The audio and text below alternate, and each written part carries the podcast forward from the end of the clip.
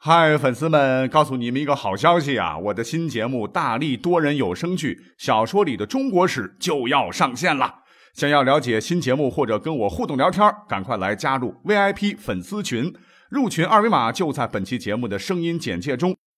你也可以添加我的小号，拼音大历史加六零六 D A L I S H I 六零六，然后拉您入群，我在那儿等你。管他正史野史。这里只有大历史，大力讲的历史正在播出。嗨，大家好，欢迎收听本期节目。我上周呢，呃，回到了几千公里之外的这个老家去过年了。虽然说话筒带在身边呢，老想着这事儿啊，可是一直是抽不出时间来录制节目，向各位说声抱歉。不过我想说，咱们这个节目不收费啊，完全就是一个。历史爱好者沟通交流的平台啊，我也是初级爱好者嘛，所以呢，本个月啊一定会把之前承诺的啊每个月的十二期节目哈做满做足做好，奉献给各位。来，话不多说，来开始我们今天的节目。我觉得很多朋友可能跟我一样啊，喜欢历史啊，就是喜欢呃历史里边的人物啊，喜欢里面的故事。可问题是，历史浩如烟海啊，确实留下了很多的遗珠，到现在是不为人所知啊。节目时间有限嘛，所以本期节目呢，就把一些啊我们不太熟悉、不了解的内容啊，尽可能的介绍给大家。要说的第一位人物呢，叫司马错啊，错误的错，名字比较有个性。他是什么时候的人呢？秦国人啊，可以说没有他的话，就没有后来大秦帝国的辉煌。但是你现在你要问一问哈，秦国有哪些著名人物啊？什么白起了、王翦了啊、张仪了。司马错是谁？没有人知晓啊。那他的后辈写《史记》的司马迁都比他有名。其实，在历史上，这位司马错不应该被我们忘记啊。当年他和白起、王翦一道并称为秦国的三大名将，历世秦惠文王、秦武王、秦昭襄王三朝，也是一位决定秦国命运的关键性人物。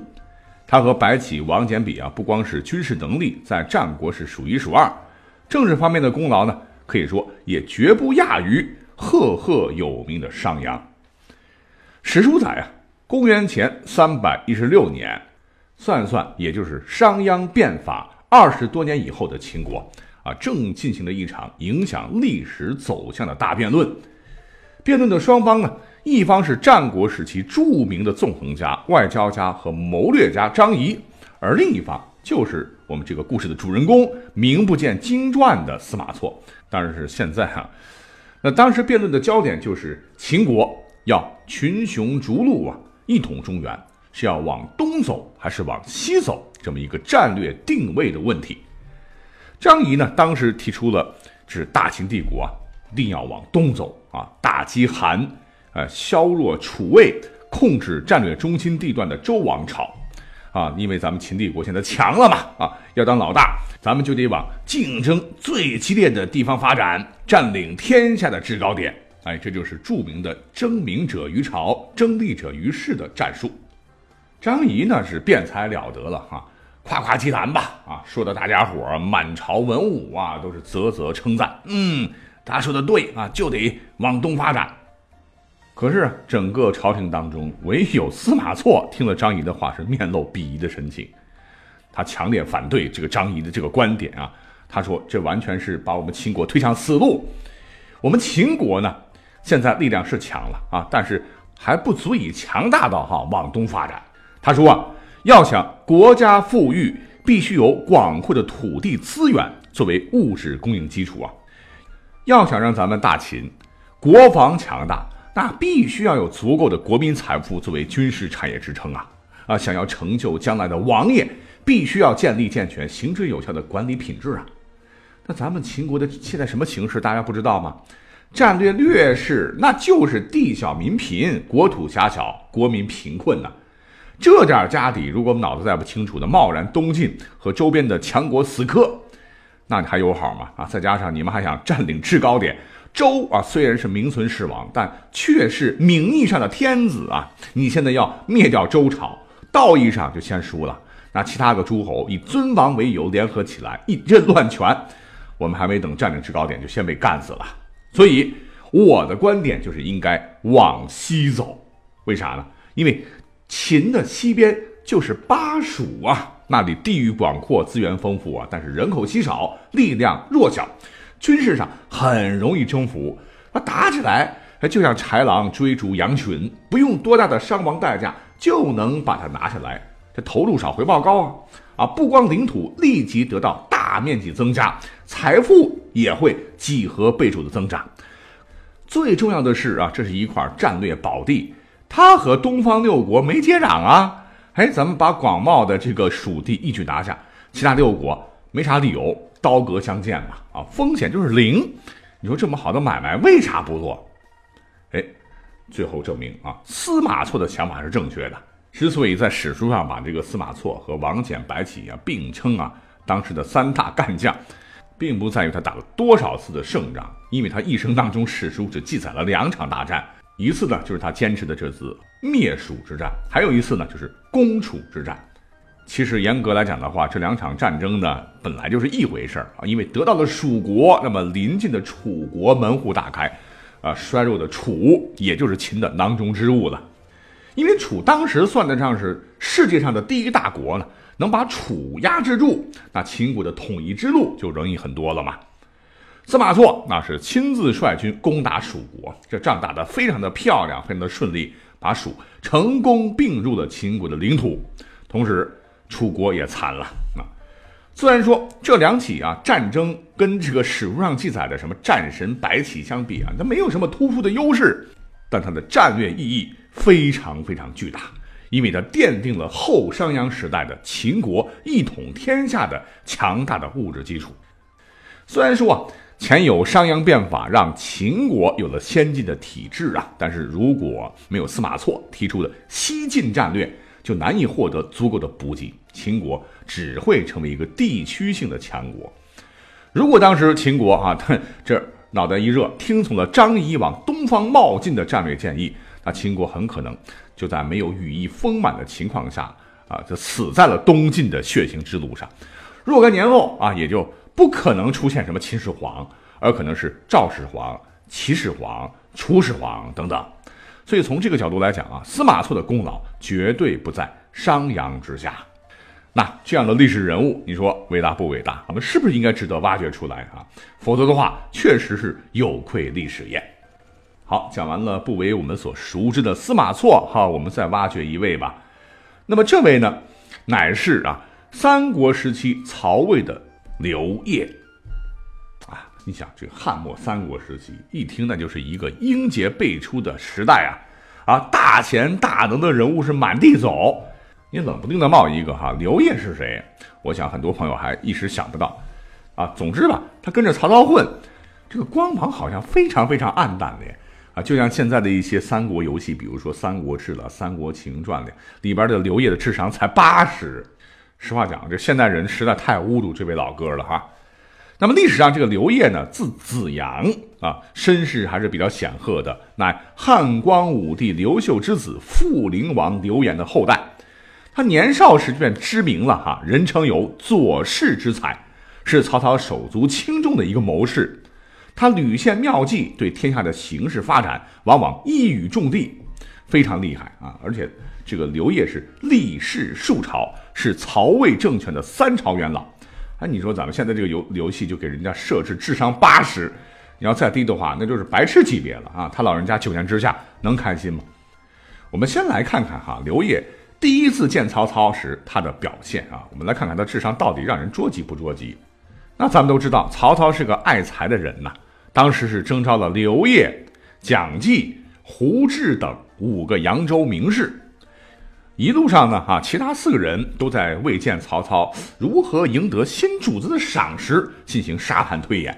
哎呀，这个曹操啊，一定会问咱们，呃，什么什么，呃，内论国义先贤啊，遇贼固守，行军进退之宜，外料敌之变化，比我虚实战争之术啊。这四个人反正是一起高谈阔论啊，口沫横飞，有时还是彻夜不眠。唯独只有刘烨啊，独自睡在车中，一言不发。那等到见到曹操之后，果然曹操就问了这些个问题，这四个人很开心呐，争相应对，是抢先回答啊，说的曹操非常的开心。可也只有刘烨闷不吭声啊，一言不发在旁边，好像是个灯泡啊。那再次接见呢？啊，再再次接见呢？刘烨还是如此。哈，这四个人就觉得这个刘烨是个白痴啊！哈，怎么不表现自己呢？都合伙笑他啊，说就完了啊！曹操肯定不会赏识你的啊！你赶紧准备好打包回家喽。可刘烨呢？啊，不为所动。但日子久了，哎，这个四个人该说的都说完了哈。曹操听的也差不多了，啊，刘烨这个瞅准机会，嘿，这时候才是我上场的时机哦。于是就当着大家的面啊，说起了。不同的话题，这一下子就把曹操吸引过去了哈。而且呢，这个刘烨呢，他可不是一股脑的和盘托出，而是一个话题一个话题的讲。哎，等到曹操领会了这个话题之后，再换另外一个话题，引得曹操是非常非常喜欢跟他聊天儿刘烨认为啊，说远言宜征精神。独见以尽其机，不宜伪作说也啊！所以几次谈话后不久呢，曹操授以蒋济等四人为令，一个小小的令，而单受刘烨以心腹之任啊。没遇到疑难的事情呢，就来征询刘烨的意见啊。最多时一夜数十次，从此呢，刘烨就成为了曹魏集团的正式成员啊。你说说，这些能是智商八十的人做出来的吗？好，那既然说说到了这个三国时期的人物了哈，说到三国历史啊，谁脑子海当中第一个蹦出的就是《三国演义》。那在这本小说里头啊，这个刘烨你去看看，写的其实还是行的啊。比如说当年的这个官渡之战，这个袁绍军呢是登高射箭，令曹军损失惨重。正值此时，正是曹营的谋士刘烨现发石车之计，以抵御乱箭，是有力还击了袁军的弓弩手。此后，刘烨又献出妙计，绕营挖沟堑，使得袁绍谋士沈佩试图挖地道透营而入的计划破产。总之啊，小说里边这个刘烨可谓是官渡之战中曹军举足轻重的谋士。而实际上啊，在正史当中，我们去看一看刘烨的形象丝毫不逊于小说。这个人呢，目光锐利。